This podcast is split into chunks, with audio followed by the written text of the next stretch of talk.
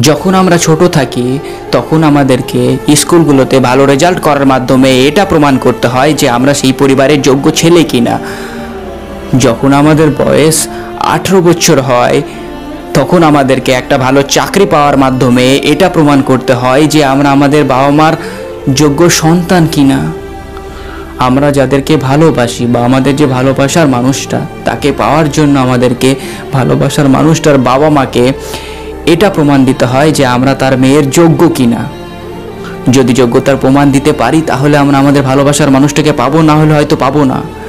এরপরও যখন আমাদের ছেলে বা মেয়ে হয়, তখন আমাদেরকে ছেলে বা মেয়েদেরকে ভালো ভালো স্কুলে ভর্তি করার মাধ্যমে আমাদেরকে প্রমাণ করতে হয় যে আমরা ভালো বাবা কিনা বা যোগ্য বাবা কিনা। এখানেই শেষ নয় আমরা যখন মরবো বা আমরা যখন মারা যাব, সেই দিনটাতেও আমাদেরকে প্রমাণ করতে হবে যে আমরা সমাজের জন্য যোগ্য মানুষ ছিলাম কিনা। যদি আমরা সেদিন যোগ্যতার প্রমাণ দিতে পারি, তাহলে আমাদেরকে, আমাদের মরার দেহটা নিয়ে যেতে অনেক লোক আসবে। না হলে হয়তো আমাদের পরিবার আর সঙ্গে কয়েকজন বন্ধু ছাড়া কেউই আসবে না। আমরা ঘৃণা করি সমাজটাকে, ঘৃণা করি পরিবারকে, ঘৃণা করি পরিস্থিতিটাকে। আজকের কথাগুলো বাস্তব কথা, খারাপ লাগতে পারে।